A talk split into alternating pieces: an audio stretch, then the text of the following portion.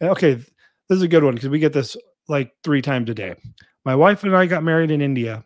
And keep in mind, the question can be in any country or any other state. They'll say, hey, we were married here or there, anywhere other than California.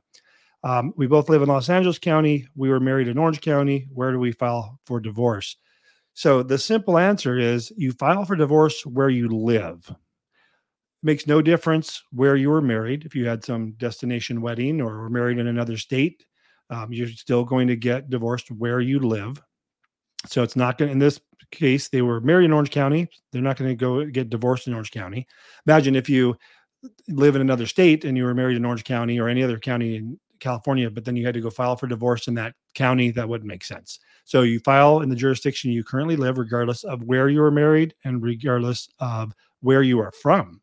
Um, so that's going to be the case all the time. And again, we get that question a ton. So wherever you live, that's where you file.